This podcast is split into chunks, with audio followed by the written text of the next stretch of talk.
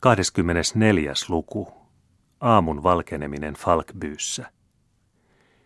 Juhla ei vielä ollut päättynyt. Sen valtiollista osaa seurasi perheellinen. Aterian päätyttyä astui Falkbyyn kreivi vielä kerran ulos parvekkeelle ja sanoi tahtovansa puhua. Ystäväni, sanoi hän, minulla on vielä jotakin teille sanottavaa. Jumala on antanut minulle sen, jota joka miehen täytyy itselleen toivoa.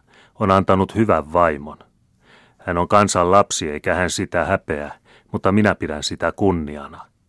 Katsokaa sen vuoksi seisoo sukumme hänen kauttansa keskellä kansaa, niin kuin minä seison täällä teidän keskellänne. Ja meillä ei enää ole ylhäisiä eikä alhaisia, vaan jokaista arvostellaan hänen ihmisarvonsa mukaan. Kun nyt vaimoni matkusti pois toista vuotta sitten, tein itsekseni sen lupauksen, että jos hän Jumalan avulla onnellisesti palaisi, niin me yhdessä säilyttäisimme ikuisiksi ajoiksi muiston hänen palaamisestaan. Nyt tämä on tapahtunut, ja tuolla portin luona on uusi rakennus, jolla annetaan nimeksi Esterin talo. Sen toiseen osaan sijoitetaan kansakoulu, toiseen köyhien äidittömien lasten hoitola. Jos tahdotte seurata minua sinne, niin pyydämme hyvää pastoriamme siunaamaan tuon uuden talomme, Esterin talon. Sanomaton riemuhuuto remahti kansan keskestä, kun nämä sanat oli lausuttu. Kansa tunki kreivittären ympärille kilvan suutelemaan hänen vaatteitaan, mutta hän ei sallinut sen tapahtua. Hän vain kätteli heitä kutakin ja muistutti heille, että hän oli alhaisen miehen tytär ja että heidän tulisi pitää häntä vertaisenaan. Ja sitten kaikki menivät uudelle rakennukselle. Tämä oli niin kukkien ja lehtien vallassa, että sitä olisi voinut luulla lehtimajaksi. Kuusi köyhää, kukilla koristettua lasta tuli Veeran johtamina kreivitärtä vastaan portailla, ja he antoivat hänelle talon avaimet, laulaen vanhalla yksinkertaisella sävelellä muutamia Paulin sepittämiä säkeitä, jotka loppuivat seuraaviin sanoihin. Talos Esterin koti kultaisin, sen kauniimpaa ei onnelaa. Luon Esterin hovi herttaisin, siellä orvot saa aina asustaa. Ilo ihanin, sylis Esterin. Niin, kuiskasi Kreivi Bertelsöt liikutetulle puolisolleen. Tästä tulee sinun hovisi. Sanottiinhan sinulle kerran, että sinä olet syntynyt prinsessaksi. Totta silloin sanottiin, tämä on sinun kuningaskuntasi, tämä kruunu on sinun. Tässä on minulle iloa liiaksikin, kuiskasi Kreivitär. Ei tätä rakennusta ole päivässä pystytetty, lienet jo kauankin sitä ajatellut ja mitäpä olisin ajatellut tänä pitkänä aikana sinua kaivatessani, ellen palaamistasi. On vielä jotakin, jonka tahdon uskoa ainoastaan sinulle. Vanha Flinta ei kauan tarvitse uutta tupaansa. Olen määrännyt pienen pääoman, jolla hänen kuolemansa jälkeen tullaan ylläpitämään jotakin vanhaa, köyhää ja nöyrää vaimoa hänen tuvassaan. Ja nientä, jossa hän asuu, sanotaan tästä lähin Rauhaniemeksi. Suostutko siihen? Kreivitar puristi hänen kättään.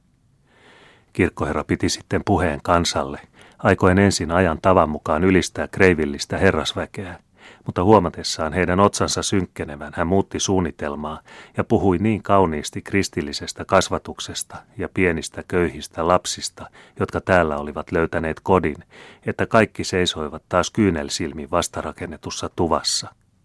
Sen jälkeen luettiin siunaus Esterin talolle, kansa lauloi virren ja toimitus oli päättynyt.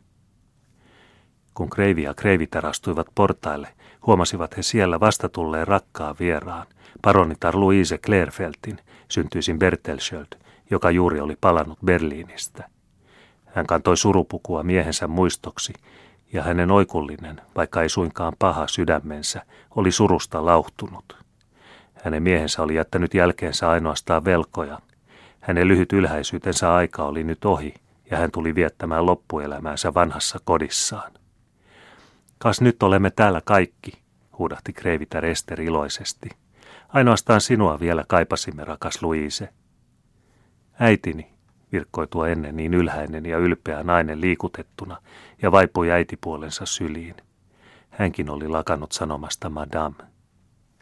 Louise Klerfelt oli tottunut saamaan kaikki mielipiteensä ja elämänsä ohjeet ihailulta veljeltään Bernhardtilta – kun hän nyt näki tämän entisestään niin kokonaan muuttuneena kuin ihminen voi muuttua ainoastaan mielen, sydämen ja ajatuksen perinpohjaisesti uudistuessa, vetäytyi hän aluksi säikähtyneenä syrjään. mutta kohta hän alkoi naisen vaistolla ymmärtää veljeään. Tämä hymyili huomatessaan sisarensa hämmästyksen. Sinä kummastut nähdessäsi minut näin muuttuneena, sanoi hän. Se johtuu siitä, että et koskaan ole tuntenut Östalliidin muoria. Kansan huviksi toimeenpantiin sitten puistossa kaikenlaisia leikkejä aamusta iltaan. Ainoastaan Paulin kauniita tummia silmiä varjosti alakuloisuuden harso, sillä hän tunsi paronittaren uuden kamarineitsyön, joka astua sipsutteli pihan yli yhtä itsetietoisen ylpeästi kuin ennenkin. Se oli näet tuo parantumaton, sukkela ja nenäkäs Babette. Mutta hänen ajatuksensa muuttuivat taas iloisemmiksi, kun Kreivi Bernhard näytti hänelle juuri äsken Erikil Jungilta tulleen kirjeen. Tämä voi hyvin onnellisessa suruttomassa reippaan erikkansa kanssa ja lähetti sellaiset terveiset, että hän nyt oli ostanut puheena olleen tilan Suomessa Kreivi Bernhardtia varten. Cecilia Larsson, sanottiin vielä kirjeessä, tervehtii ystävänsä Paulia kertoen, että suruttoman tammi on kasvanut kattoa korkeammalle ja lähettää hänelle nämä mukaan liitetyt kauneimman ruusunsa lehdet. Paul ei enää nähnyt Babettea. Hän suuteli ruusunlehteä. Ja näin tuli ehtoo ja aamu Falkbyyn kartanossa. Mutta tuolla ulkona puistossa kuuluivat vielä lasten äänet laulavan. Talos Esterin kotikultaisin, sen kauniimpaa ei onnelaa. Luon Esterin hovi herttaisin, siellä orvot saa asustaa. Ilo ihanin, sylis Esterin.